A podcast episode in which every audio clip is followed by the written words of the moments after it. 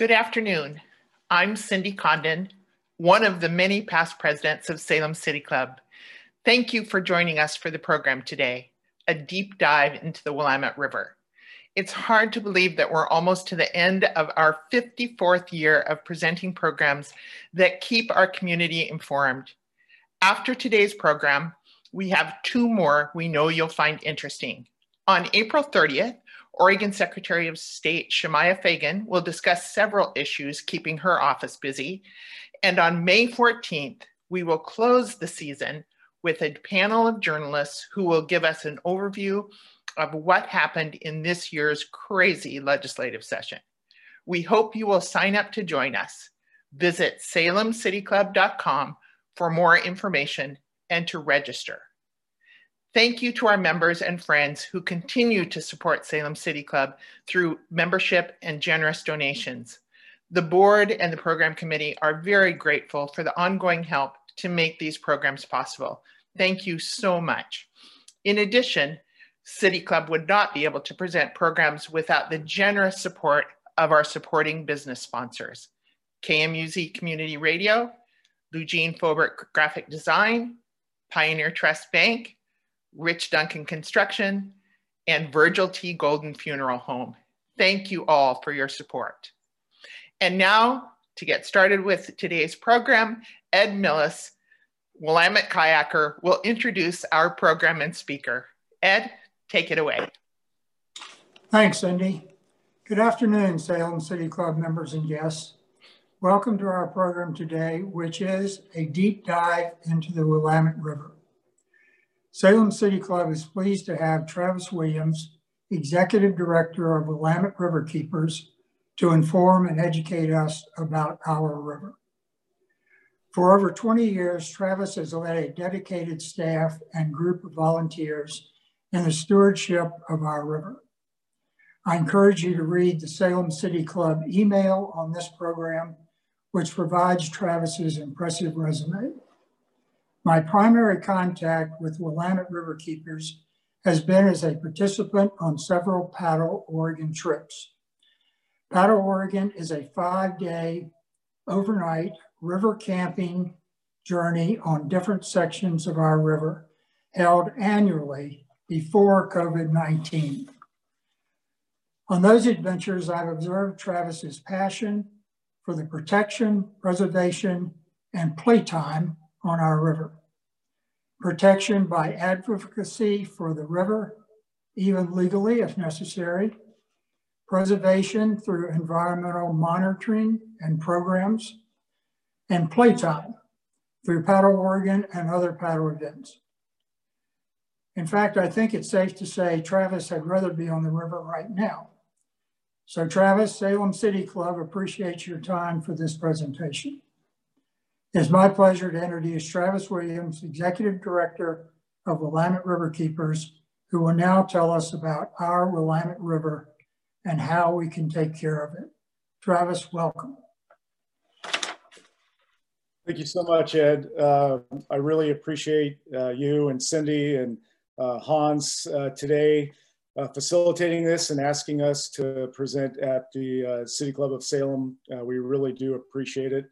Um, what I will do is run through a series of uh, slides kind of uh, introducing folks to maybe some portions of the river that are not as well known uh, from the headwaters down uh, to the confluence with the Columbia.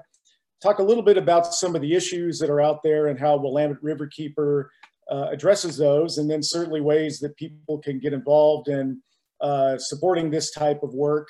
Um, whether it's with Willamette Riverkeeper or another uh, watershed organization. Um, but um, I will get those slides beginning right now and uh, here we go.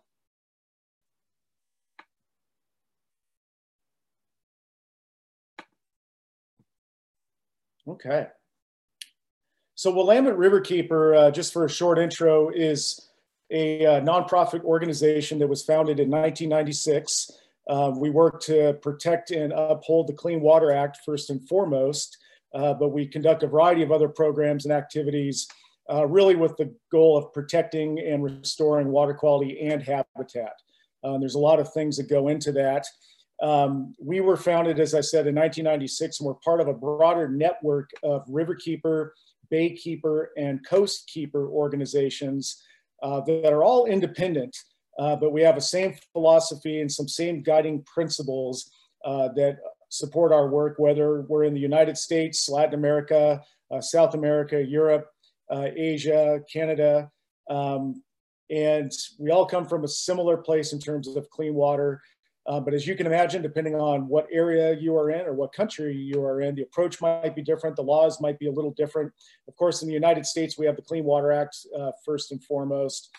Um, but Willamette Riverkeeper has uh, grown over the last uh, 26 years now, I guess 25 years. Um, in fact, we're celebrating, and we just realized this the other day after not having talk, talked about it for a while, but this is our 25th anniversary year. Uh, of course, being in this time, uh, everything's a little off kilter, uh, but we're going to start celebrating that here uh, in pretty short order.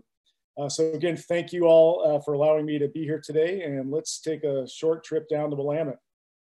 So there's the main stem, just a few miles north of Eugene. Beautiful, lively water. Um, we have the, the fact that the Willamette is 187 miles in length, and that is technically from where the Coast Fork and the Middle Fork meet just south of Eugene, and then all the way down to the Columbia River.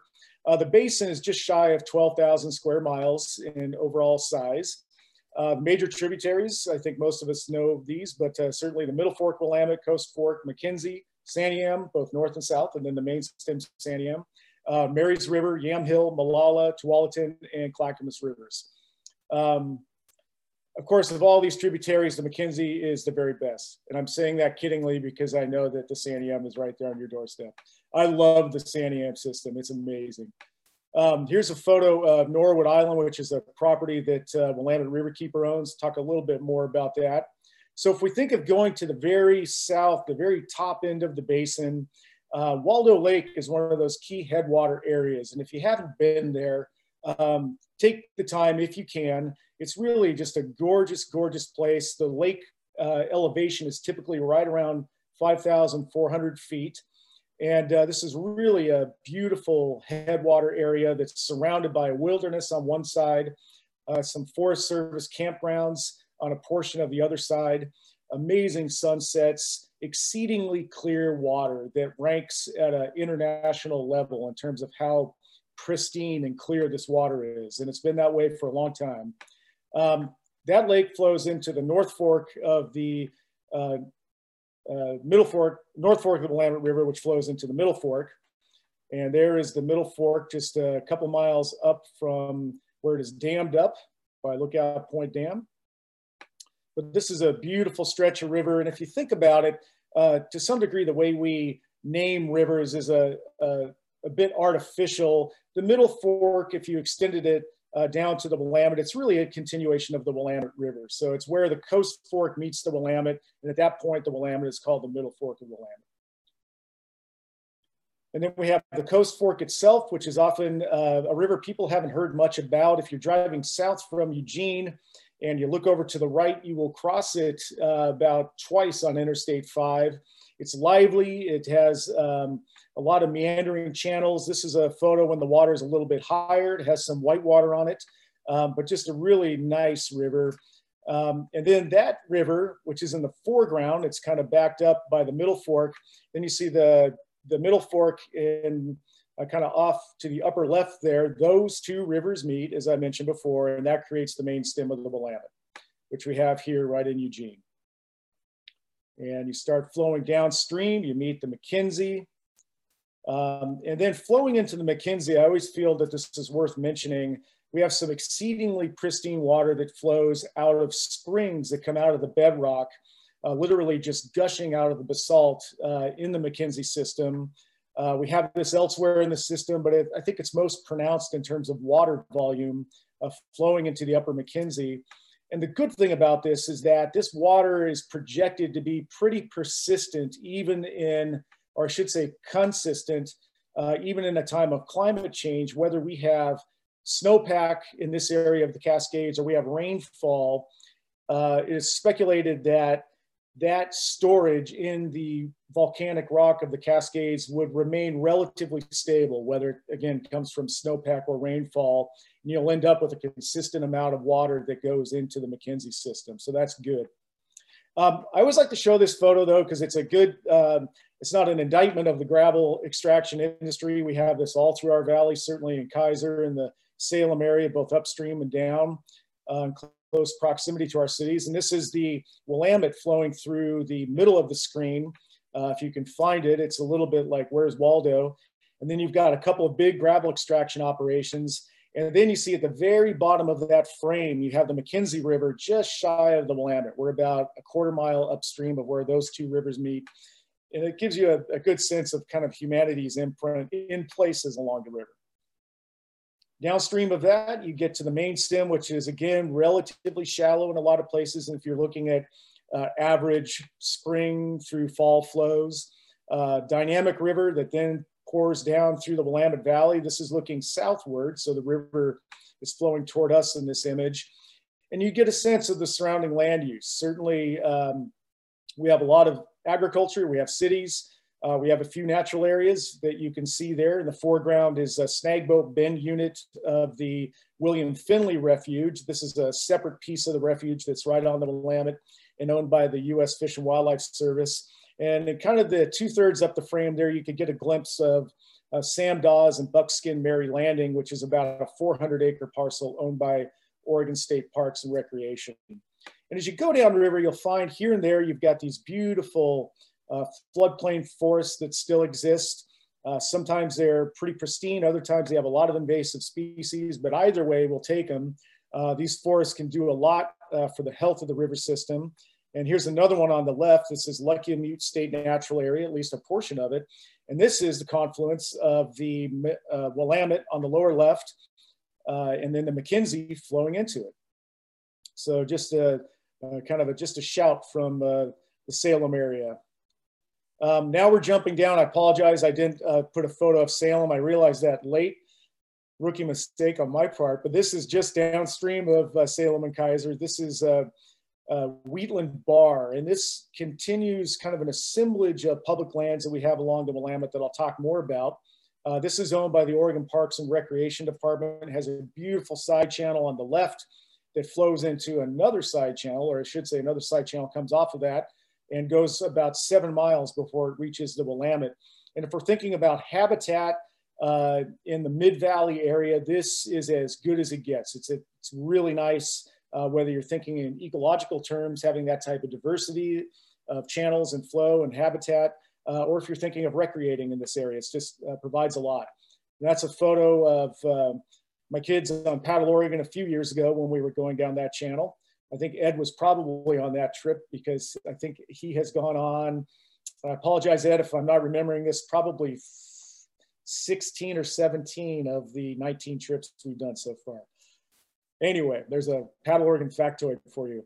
Um, this is downstream, uh, a few miles um, where the Yamhill River, River, meets the Willamette, and you see a distinct difference in the uh, amount of sediment in those two water bodies. But again, a slower moving river coming from the coast range, uh, not unlike the Marys uh, or the Long Tom um, or the Tualatin. They typically have a similar aspect. Uh, this is jumping through the Newberg Pool to where the Molalla River flows into the main stem Willamette. And then we're at uh, River Mile 26.5 at Willamette Falls. Uh, looks to be kind of fall on an average flow day. And then this is what that area can look like uh, when the water is really spiking. It's exceedingly powerful. Um, and it's an amazing thing to see if you ever have a chance when the water's high. Uh, then we're down into the city of Portland with Ross Island. And then into Portland Harbor where we have the St. John's Bridge. And of course, this area is a super fun site. I'll talk a little bit more about that later. Um, so throughout that expanse of uh, river you know, you have some predominant themes, uh, similar uh, land uses throughout, whether it's an urban area or agricultural, or if it happens to be um, uh, one of the public properties. But um, we have some similar themes, definitely. And this is another look at Willamette Riverkeeper, one of our properties um, uh, just downstream of Junction City which is called Norwood Island. So, you know, we've made a lot of progress over the years, and I think um, there are probably quite a few folks who are somewhat acquainted with the improvement that occurred with the river in the late 60s and early 70s. There was a significant improvement in water quality, a lot of public attention about the, the sullied water quality decades before that time. And then finally, we had a variety of factors that came together that helped uh, make significant change. And I think uh, to a person, for anybody who's familiar with the Willamette, we can all admit that things did get a lot better uh, by that time and we're on a much better trajectory. Um, a lot of that was frankly attributed to both industrial discharges, making some improvements on what was allowed into the river, and similarly with municipal discharges. So from our wastewater treatment plants, um, there were some basic but significant improvements. Um, but even in uh, you know, the, the 2021 now, we have some significant issues that continue to plague us. Um, we have a highly degraded uh, Superfund site in the Portland area. Uh, we have ongoing Clean Water Act violations. We have habitat that has been significantly degraded, and that hasn't been talked about enough over the years, the impact of that change in habitat. Uh, we have invasive species that impact the health of the river's ecology. Uh, we have very poor fish passage at the dams on the Willamette's tributaries. Uh, we have a lot of trash and debris, which has been a growing problem over the last few years uh, due to a variety of factors. And those are just some of the things that kind of jump to the fore when we think about what needs to be done to improve uh, water quality and habitat. So I'll touch on a couple of these.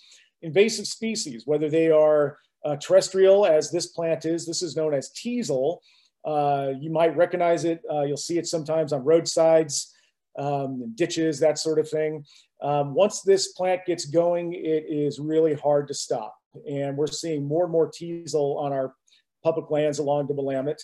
Um, because the Willamette is in such a populous river basin with a lot of different activities around it, when the water rises, you have a good chance that those seeds are going to be spread around. And if you know, you're, if you remember our last flood event, which was April of 2019, uh, was very odd because it was late in the year. The trees were already flowering out, and we had this really big flood, especially between uh, uh, Eugene and the Mid Valley.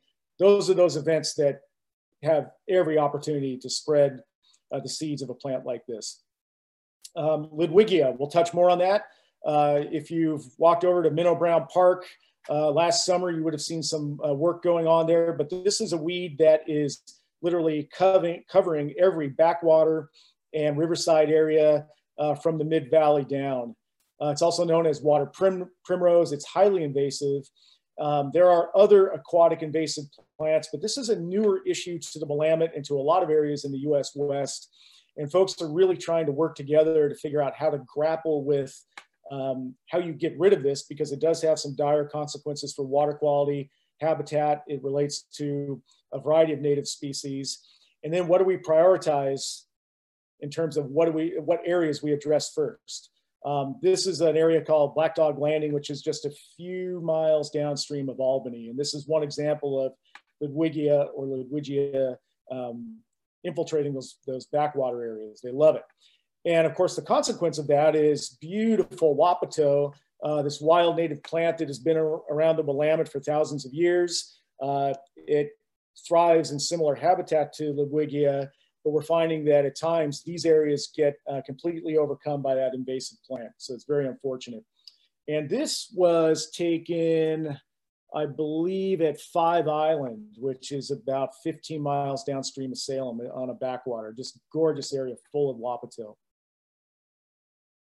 Um, I mentioned simplified habitat. Uh, many areas of the river, we have separated those former floodplain areas that were full of floodplain forests and backwaters and wetland areas from the river. Uh, it's become agricultural uh, areas um, for the last 150 years. We've had a lot of transformation, uh, certainly since the uh, Kalapuyan peoples were spread throughout the valley, living before any white people arrived here. And we've seen that transformation uh, since that time to where we oftentimes have farms going right up to the river's edge, um, both simplifying habitat and also with some water quality impacts as well. Um, those areas of the river that are most lively on outside bends and where the water runs fast and wants to push up into the floodplain. Uh, for those of you who've spent any time on the river, you've seen riprap rock like this or other structures that were um, constructed to try to keep those areas at bay, uh, meaning keep the river at bay from spreading into those areas. I mentioned fish, fish passage for anadromous fish, uh, specifically looking at spring chinook and uh, winter steelhead. Both of those are listed as threatened on the endangered species list. And one of many factors, but probably the most important, is the lack of fish passage at these dams. Um, and when I say lack, that's a little harsh. There's very poor fish passage at these dams so that those fish that are coming back up to spawn have a really hard time getting upstream. They're trucked around these dams and reservoirs. Uh, mortality increases. And then when they're juveniles, how do we get them downstream of these projects. And that's a really big quandary um, that a lot of folks are trying to deal with. And we have some very good examples in the Santiam system and, and elsewhere. Um, even in recent times, last few years, we've had some significant discharge points. This was at a, a mill in the city of Halsey that um, it's not the city of Halsey's mill, but it's uh, Cascade Pulp and uh, they had a discharge at that site that was just egregious. And that's a lot of suspended solids that were uh, in the river, which was completely against their Clean Water Act permit. And uh, Willamette Riverkeeper took action on that and filed a lawsuit and got them to fix that problem. Uh, so those, those things still occur. And I think we'd all be surprised with as advanced as we are technologically these days, all the options that we have, uh, typically there's some common themes when we see violations that occur on a regular basis. Uh, then we have the Portland Harbor Superfund site that is about 11 mile stretch of contaminated waterway. We have a lot of uh, individual nodes of river sediment in here. If you can imagine a map of this uh, all the way down the river, you have different concentrated areas of contaminated sediment that either has to be removed or uh, covered up with a cap. Then, of course, uh, one that is close to all of us who live in cities along the Willamette, uh, we have a big problem with trash and debris. Um, I'll talk more about that, but there's definitely a need to do more in regard to that overall issue. Um, so our work, again, we're a nonprofit, uh, been around for 25 years this year. Uh, we utilize science, education, and advocacy to help create a healthier river for people and wildlife. Um, we, as I mentioned, work to enforce the Clean Water Act. We restore habitat. Uh, we get a lot of folks on the river each and every year, whether it's through an educational program or a hands-on uh, service project, which I'll talk more about. Um, we work on the cleanup of the Portland Harbor uh, Superfund site uh, from kind of an advocacy perspective with the EPA and the Oregon DEQ. Uh, we work to reduce toxic pollutants in a variety of ways, which is still a big problem in the Willamette system. Uh, we work to clean up those trash and dump sites, um, but we also do things that are on the recreational side. We try to get a lot of folks out there to connect with the river. Uh, one of those uh, ways we do that, one of the ways we do that is through the Willamette Water Trail, where we've partnered with Oregon State Parks, the city of Salem, uh, Marion County, Lane County, and many others uh, to facilitate better access and better information about what access is available to folks. Um, Willamette Riverkeeper also owns and manages land along the river, and I'll talk a bit more about that. Um, I mentioned the impact of the dams. That's an issue that's close at hand for us, both uh, from an advocacy and education standpoint. Um, we also work to restore and protect those Willamette Greenway properties, uh, which some of you may know that uh, former Governor uh, Bob Straub had a, a really uh, key role in establishing that Greenway program when he first proposed it back in 1966 uh, when he was running against Tom McCall. Um, and I, it would be remiss if I didn't mention freshwater mussels, and I'll talk a little bit more about those. We uh, have done some research that's never been done on the Willamette and in the Willamette system ever before to try to elevate and better understand those species. Um, so here's just a few images of uh, some of our work. This is um, working to decrease uh, those teasel plants. You've seen, uh, you saw that earlier image of it. Um, it's a tough species to eradicate, but oftentimes you have to get in and kind of free up those uh, native trees and shrubs that are just trying to make their way and, and compete against those really aggressive uh, teasel plants. There's an image of a swath that was cut uh, in, a, in, a, big area of teasel, and it's a it's a tough one. We've got this at uh, one of our properties, uh, but there are also at many others. Um, we work uh, in kind of spearheading the effort with our partners to deal with these aquatic invasive plants. Um, there's the Willamette Aquatic Invasives Network, uh, which the city of Salem is a part of. Uh, Willamette Riverkeeper coordinates that work, but it's a true partnership trying to really figure out um, how do we get at this stuff before it, its spread is so ubiquitous that really nothing can be done. And that's a larger question about a lot of invasive species. Where do we direct our funds and time uh, to address those? And where do we have the best chance of eradicating them uh, before they're basically a, a, permanent fixture that's very widespread? Um, you might, as I mentioned, remember last summer, um, Willamette Riverkeeper managed a project in Willamette Slough at Minto Brown Park where Ludwigia had really taken hold. Um, we used a, a, a, great firm called IRM that has a specialty of getting in to these backwater areas and treating these uh, invasive plants and really with a pretty high success rate. Uh, we'll be going back this summer uh, to do more work. That was pre-treatment. Um, and this summer we expect to see much less of this plant spreading throughout that slough. Um, again, they'll treat it probably in July when the water is nice and low and uh, access is still good. And then we also work to inform folks about what was going on. What is the problem? Uh, you know, why should we care about this plant? And just a couple of things. It does have a detrimental impact on water quality in these areas. And it also, again, uh, takes up space where some of those native plants like Wapato might have a chance to thrive. If you get just a small sprig of this Ludwigia, you know, is, you know, this, this long, two or three inches, and that gets to floating down the river, it can infect an area uh, very soon after, once it gets uh, into a backwater or on the riverside, it is really good at spreading. So that's the, the larger point with this. So it's best to tackle it now. Um, we facilitate uh, work parties at a variety of sites, whether it's an Oregon State Parks or Department of State Land site or one of our own properties. Uh, people love to get their hands on uh, some of these invasive plants and it uh, can really provide an opportunity for someone to go out and make a visible difference uh, in a single day event or an overnight trip, which we sometimes facilitate. Um, one of those, we've had some great work parties at Willamette Mission State Park, which reflects a really nice partnership with Willamette Riverkeeper and the Oregon State Parks and Recreation Department.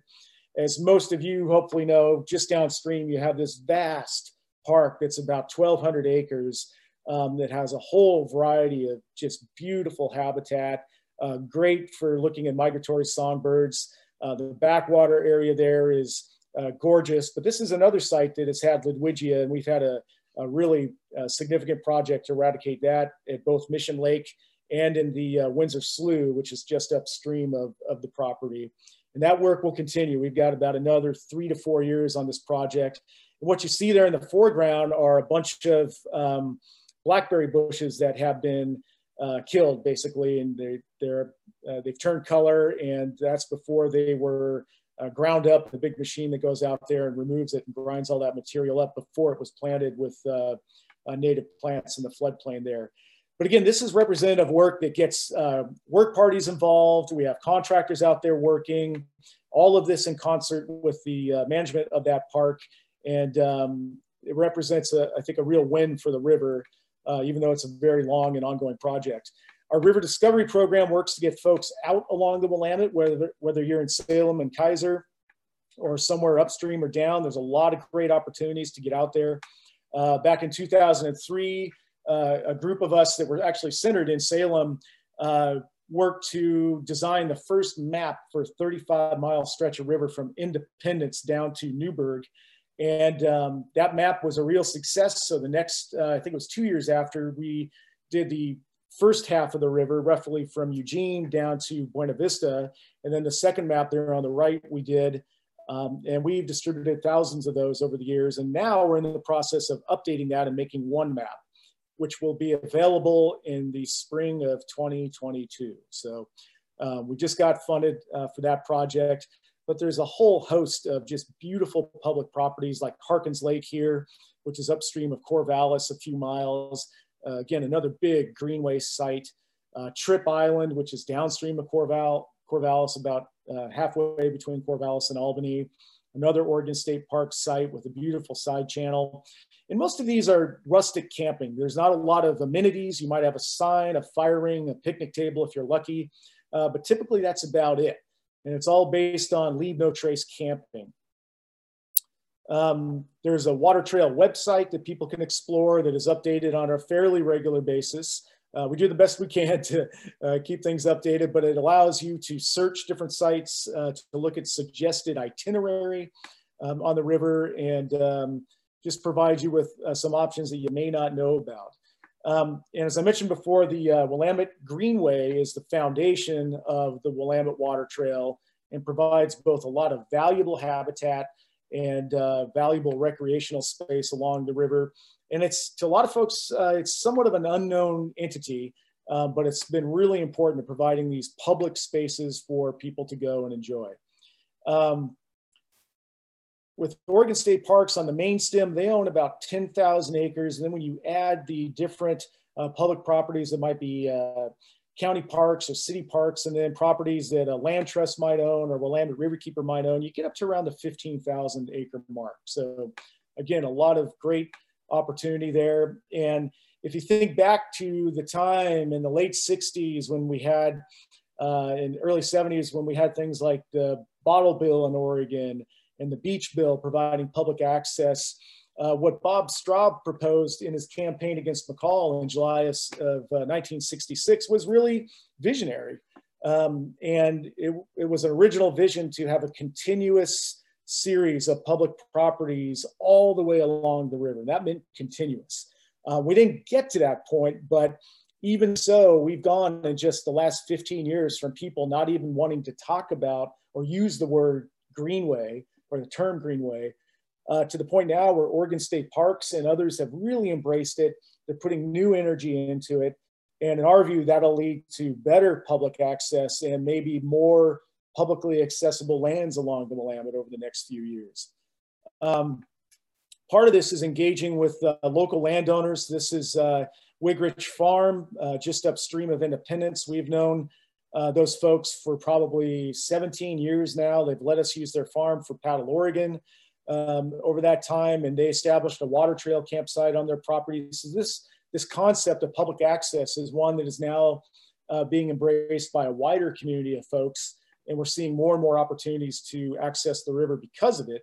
Um, and another thing that we try to do to get folks out there is regular trips on the river that our organization will facilitate both with canoes and kayaks uh, sometimes uh, big power boats like this one, depending on where we're going and what the season is. But I think getting folks to the river, whether it's a, a hike in an area that's adjacent to the river or a boat trip or paddle trip, that's been really essential to people uh, kind of having that aha moment. I, to a person almost, uh, when people experience the river for the first time or get that close up perspective, they typically come away from it just having a different sensibility about what it is and what's important and what's what it really feels like, what it smells like, uh, what the wildlife um, are like, and and that's been really valuable for us over the years. Uh, this happens to be a trip in uh, Portland Harbor in the winter, but uh, if folks are game, we'll try to get them out there, and that's the industrial part of the river. And you see a line of about 30 canoes and kayaks there along the beach. Um, but again, affording those opportunities and making it safe, uh, I think is central to everybody embracing this river as the years go by. Uh, here we are at Wallace Marine Park on one of our Paddle Oregon trips. We always uh, will put in at Wallace, we'll take out at Wallace, we'll make a, a lunch stop at Wallace Marine Park. Uh, but the areas around Salem and Keizer that provide that public access are really pretty fantastic. Uh, you look at Keizer Rapids Park, you look at Spong's Landing, you look at Lincoln Access, which is on the uh, Marion County side of the river, uh, or sorry, the Polk County side of the river, the west side. Um, and then the areas above um, Keizer and Salem, where you have that vast new um, natural area called the Gail Achterman Natural Area. It's right there at the Eola Bend, where the river makes that tight turn to parallel uh, Highway uh, 22. It's a really significant natural area that doesn't have a lot of public access yet, but it's it's going to get there over time. And then as you move upstream from there toward Independence, there's other opportunities as well.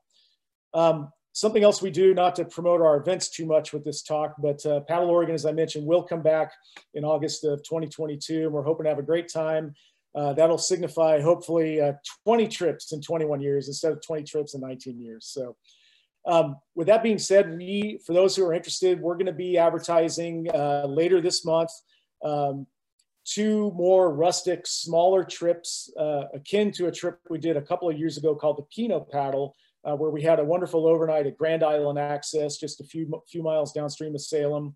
And uh, we're going to try to do two events, one in July, one in August, smaller numbers, uh, not as fancy, if you will, but we'll still provide catered food and some good educational opportunities. And for an overnight trip on the weekend, uh, we're also going to try to have a lot of fun, which is really the point, as Ed mentioned. Uh, what's the point of all this if we're not having some fun in the process, right? Um, there's an image of a typical beach during our Paddle Oregon trip. We get a lot of folks out. Uh, the average year is probably 125 paddlers. We, we've had everywhere from 90 to 200, depending on the year. Uh, certainly the solar eclipse year was a, was a big one. Um, here's just another look at some of these beautiful backwater areas. This is um, across from uh, downtown Corvallis. It's the old east channel of the Willamette that they call it now, but it actually used to be the main stem of the river. Uh, and those kayaks and canoes are coming out of that channel after a little exploration. So that's, again, just trying to get folks out there looking at different areas. Um, one of the other things uh, that is still important is the Portland Harbor Superfund cleanup. Um, we have a highly contaminated area there, as I mentioned, a lot of contaminated sediment. Um, the record of decision, which is basically the cleanup plan for that, was issued at the very end of the Obama administration. And now we are getting to the point where within the next 18 months, we're actually going to see sediment removed from that river because what's been happening in those intervening years are agreements with the US EPA by individual companies or collections of companies to do work in the areas that they are responsible for. And within those smaller sections of the river, they develop a cleanup plan that all has to be in concert with the Oregon DEQ and the US EPA primarily. And then they will be able to get in the water uh, during that work window, as they call it. So that's when the water is lowest, typically July through September, um, and, and conduct that work. And that work will take several years to complete, but we're getting to the point where we're going to see actual action, which is uh, pretty refreshing. And I started working on that project uh, my first year here at Willamette Riverkeeper uh, in December of uh, uh, actually it was uh, June of 2000. And now we're finally getting to the point where we will have uh, fish advisory signs like this be hopefully a thing of the past um, after this site is cleaned up. It'll take a few years, but over time you will not see these fish advisories for contaminated fish. And that'll be a big win for this area. Um, and oftentimes it's come down to the question of, you know, where do we invest funds? Where do we decide uh, something is clean enough? versus the amount of resources that have to go into it. And one distinction I would make about Superfund sites is that they are polluter pays. So you're not having the government coming in and spending tens of millions of dollars to clean up a site. If the EPA has to clean up a site, they will take that entity to court and seek to extract the money. But typically, this is a polluter pays process. For the time that the US EPA has to spend on this project, um, they will get reimbursed by the people who are responsible for the pollution or hold the liability. So it's a complicated process, but uh, rest assured, most of this is paid for by those private entities who are uh, legally liable for it. And again, at the end of the day, what a public trust uh, right that all of us should have to be able to go and legally catch a fish that does not have a bunch of contamination in, in it or present long-term health risks if you consume those fish. And here's a, a white sturgeon at the confluence of the Willamette and the Columbia. And this gentleman was nice enough to let us take a picture of his catch. Uh, but it's fish like these that you should be able to catch and harvest um, and not worry about contamination. Um, finally, we do a lot of trash cleanups and we're gonna be investing more in the Salem and Keizer area. Uh, we have a new staffer on board who is gonna be conducting our uh, Trashy Tuesdays in Salem and Keizer. This happens to be a shot of uh, a quick cleanup we did in the Portland area as the water was rising a couple of years ago. But as you all know, this is a very tricky issue. It relates to houseless folks. It relates to uh, a certain amount of negligence by a whole bunch of people for material ending up next to our river. Uh, and then we have to go in and clean it up. So there's a before and after shot. Uh, we have a great many of that type of photo. Um, obviously, it's a complicated issue. There's a variety of approaches to it. um, I would just say we all have to do better. We've got to figure this out. This is it's it's disgusting. It hurts the environment. It hurts water quality. Um, and honestly, the fact that people are out here living in these conditions for whatever reason, uh, I think it hurts all of us, frankly. Um, so we conduct a whole bunch of cleanup events. We do Trashy Tuesdays and Thursdays. That was just originally supposed to be kind of a catchy name for these cleanup events. Um, obviously, the issue is so big that we couldn't just have it be on one day. Uh, we do weekend cleanups. We do the Tuesday and Thursday events, sometimes in the morning or around the lunchtime hour uh, but we try to get folks out there. We also do the Great Willamette Cleanup, uh, which last year, because of COVID, instead of doing just one day, we broke that up into a whole bunch of separate cleanup events throughout the Willamette Valley. Uh, we had some in Salem and Keizer and uh, Independence and downstream and up, and it actually worked a lot better. And it was less stressful for us as organizers, and it gave a little, a bunch more choices for people to get out there. So we're going to be replicating that in 2021 and having a bunch of events uh, if you're interested in helping out with that in your area, uh, you can contact us and um, we'll, we'll set something up. Uh, we also do Clean Water Act enforcement. I'm being mindful of our time here. I'm one, one minute over, but uh, even in 2021 and, and for many years, we've had real issues. This was an area that was a, uh, a wastewater pit for a slaughterhouse uh, where blood waste, sorry to be so blunt, was leaking out of this site and this went into Fern Ridge Reservoir. Uh, we had to go take legal action against this entity. Uh, they cleaned up, but that's just one of many examples, even in 2021, where you have things go awry, where you have people who are maybe not paying as much attention as they should, or not making the proper investments in their facilities to make sure that whatever they are seeking to treat as wastewater uh, meets the letter of the law and uh, meets the public trust doctrine. Um, as I mentioned, uh, we are acquiring property uh, not voraciously, but right now we have three really nice properties. And uh, we're working on another just a, a, few miles downstream of Salem and Keizer. Uh, it'll be a relatively modest natural area. It'll will afford opportunities for people to paddle in, uh, walk on a trail, do some birding, uh, listen to the relative quiet of the area, and then get back on their way. Um, so we're really excited about that. You know, Willamette Riverkeeper is not a land trust. Um, but we believe we have a role in acquiring land on the Willamette because there's a lot of gaps. Uh, we have a strict policy as to uh, what we acquire and then what we would like to turn it into in terms of creating management plans over time. Um, and like any land management entity would tell you, whether it's a city or a state or a land trust, you know, it's a big job and, and we're kind of learning our way into it. But so far, um, I feel like we've done a pretty good job and volunteers have been key to our efforts and have really helped to make a big difference in terms of stewarding these sites. And finally, I think this actually this is actually finally uh, mussel research. A lot of you may not know, but we have a, a variety of species of mussels in the Willamette system.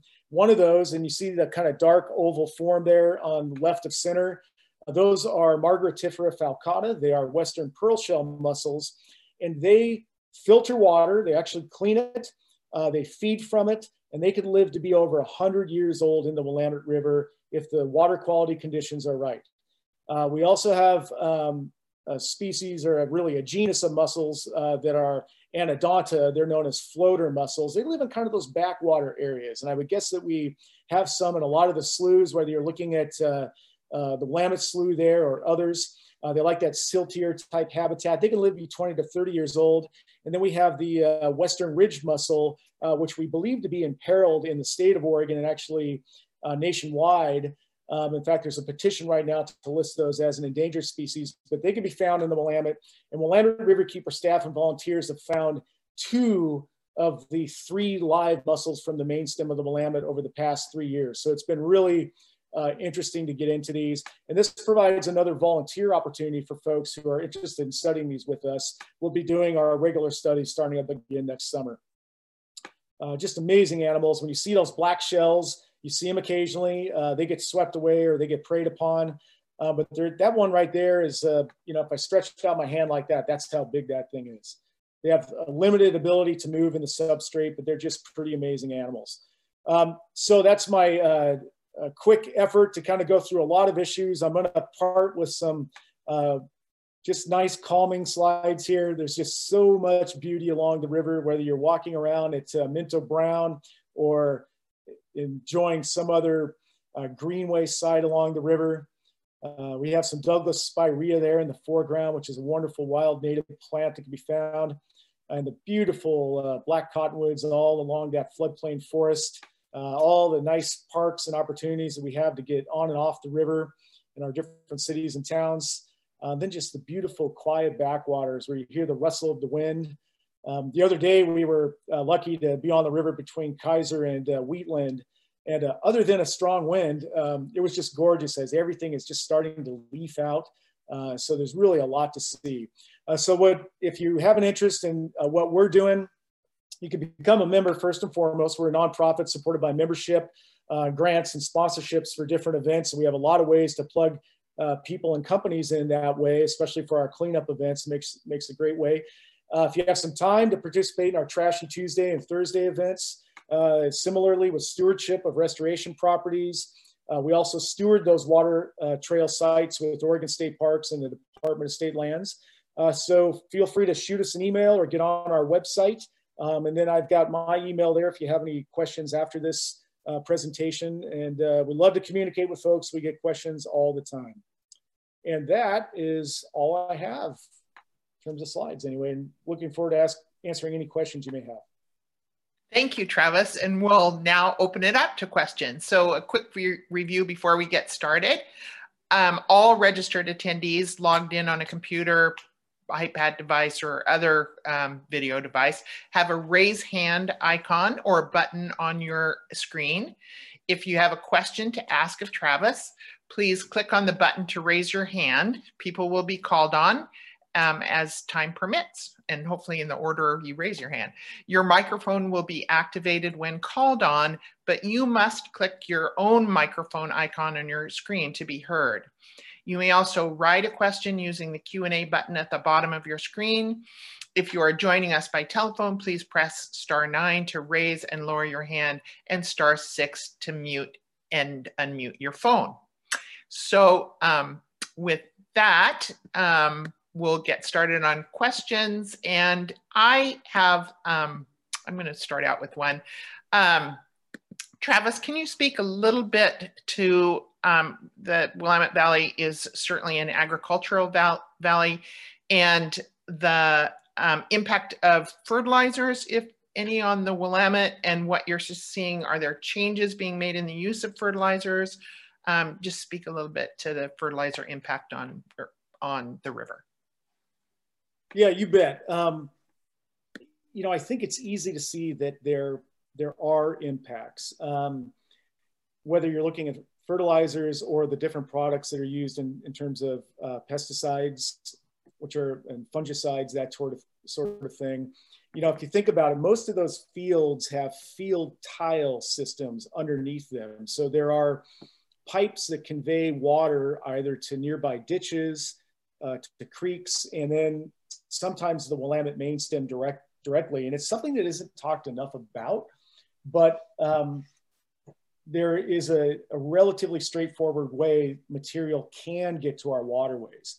That's not to say that a lot of our agricultural producers aren't doing a good job in some areas of trying to capture that material, but oftentimes you could literally see water even in the summer months because of course we have irrigation water being pulled from the Willamette which is then sprayed on those fields and then can make its way back in at a, at a lower volume.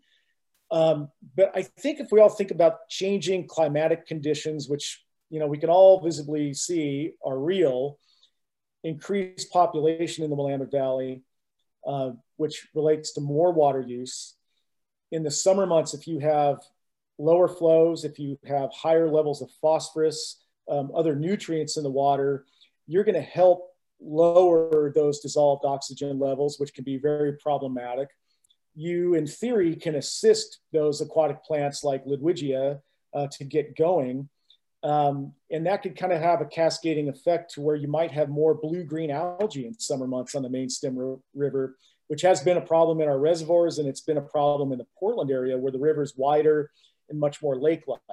So I think moving forward, as people continue to try to grapple and work with different elements of the agricultural community, and they're not all the same. It's not uh, one type of entity that's working along the river. Um, but the more we can do to reducing the use of those types of compounds, um, and then if you're thinking about pesticides, even home use chemicals like ant killers that we see making their way to the river that people commonly use. The problem with some of those is that, is that they're not aquatic to fish, supposedly, according to their labeling, but they're acutely aquatic to uh, native amphibians. And that's stuff that you can go buy on your end cap at whatever your hardware store or garden store of choice is. And I think we have to be increasingly knowledgeable about those home use products we use as well. So sorry, that was a different answer to a different question, uh, but I think they're very much related. Thank you for that. And now we've got a question from Jan and Les Margosian. Is it safe to swim in the Willamette in the Salem area these days? Yes. Um, I think if you look at the human health parameters and the criteria around swimming in the river, uh, generally it's safe unless there is some known uh, discharge or accident that gets sewage into the water. Um, you know, for recreation, whether you're swimming or paddling, unless you ingest a lot of water um, as you're doing your recreation, I know that, you know, swimming, you might have times where that can happen, but I would say generally speaking, safe for recreation. Um, but that being said, you know, it, today, if we were to take a sample of the water in Salem, in Keizer, in Independence, you will find a whole host of compounds at de minimis levels, so parts per billion, that are in that water. And I think, it, again, it's important for all of us to understand that we never evaluate those compounds together cumulatively, their impact on aquatic health or human health. Um, and that's something I think we need to get toward a much better understanding of how all those things work together potentially. That's not to say uh, that you should be fearful of getting in the water. I mean, I would swim in your area, no problem. Um, areas that I tend to shy away from or maybe adjacent to where you have a, you know, a dump site or a known area where there's a lot of waste, that sort of thing in the near shore area. But if you're upstream of sites like that um, or downstream, you know, enough distance, you're probably okay. Thank you. And now from Victor Dodier, or I, I hope I uh, pronounced that correctly. How are we doing on zebra mussels? And are there other invasive critters that we should be aware of? Yeah, I mean, other than the, the plants I've talked about, uh, and I just touched on a few of those, so that's an ongoing battle. Zebra mussels, people people are on the lookout for them. They have not reached the Willamette yet, um, but hopefully they won't. And that is why there's been a lot of emphasis on clean, drain, dry with power boats, with paddlecraft. If you go to another state uh, or even another part of our state and you do a poor job of draining your craft and cleaning it off when you're done using it in that area, you can easily transport those organisms to another water body. And that's a big deal. That's how the spread typically occurs. Uh, so the, the uh, state of Oregon has invested time in that. Um, the Willamette Aquatic Invasives Network Group that I mentioned earlier is going to be devoting more time to that clean, drain, dry principle. Uh, so even if I'm going canoeing and I go from Independence down to San Salvador, which is kind of a little, a few miles downstream of Wheatland, um, I want to take a good look at my craft and make sure that I'm not transporting any aquatic organism from one site to another, even within a basin. It's more common if you're going from a different river basin uh, to another one, but you know, even just being careful on the everyday use of your craft is important. I hope I answered your uh, question adequately. I think so, but if not, maybe he'll ask a follow up. So, and the next question from Lucy Hitchcock What's a good way to eliminate teasel? Uh, you know, teasel is tough. Um, I, try to steer clear of herbicides if, we can, or we do. Um, sometimes it's very tough. I have found teasel to be very, very resilient. Even so, they start as a rosette, a little flat green leafy looking thing about the size of a dandelion rosette, if you will, that those first greens that come out, they're closer to the ground, they're a little tougher. Um, you could spray those with an herbicide and you'll come back a week later, it'll turn brown and, and black, and then you'll still get a little shoot coming out of it. Um, we have tried to, to burn them, and uh, that has been a complete waste of time. So what I've found is that we cut them uh, just so we can, if there's an area that's overrun with them, you could cut the tall stalks and then you could get in with a long shovel and just pop those roots out. And that's time consuming, but it has been the best way, especially um, we have just a thousands and thousands of those plants out at Norwood Island. And there's an area that we concentrated on a few years ago. We've been replicating that effort. It's about a hundred, uh, sorry, it's probably a one acre area. And we focused on just simply digging out those roots. And I tell you, it's almost completely free of teasel. It takes time, but if you have some of that, you go in there, create access for yourself by cutting the stalks and then pop those, those root systems out and they will go. Or if you just simply see that that rosette coming up, get that rosette. They're distinctive, they're easy to spot. Just look at the bottom of the plant, you'll see what it looks like. Um, but very pernicious. And um, it'll, it, once you start working on them, you start to see them everywhere, kind of like all the invasive plants. okay, and one last question. Um, for those people who are interested in taking part in Trashy Tuesdays or um, some other effort, is it necessary to have a craft to take on the river or do you just congregate someplace and then we you go to where you need to go? You don't have to worry about having a, a craft to go on the water. Yeah it really depends on uh, which cleanup it is. We will be doing we will be doing both in the salem and Keizer area so um, there are sites that really make sense to just access them from land because climbing up from a canoe or kayak doesn't make much much sense um, so we'll have that going on in concert with the city of Salem. Uh, you know, with all these cleanups, you have to not only get folks out there to remove the material and do it safely on a number of levels, but then figure out what we do with that waste. And that's where we typically partner with the municipality.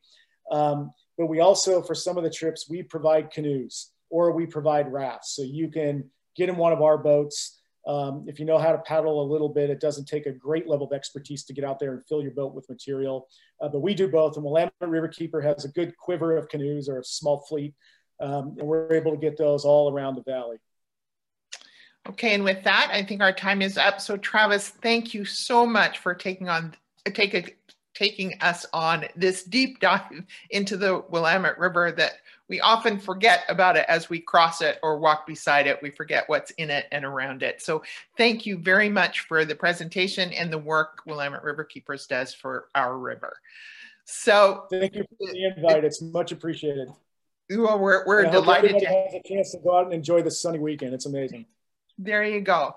So be careful. Um, the water, the water is very cold still, so be careful.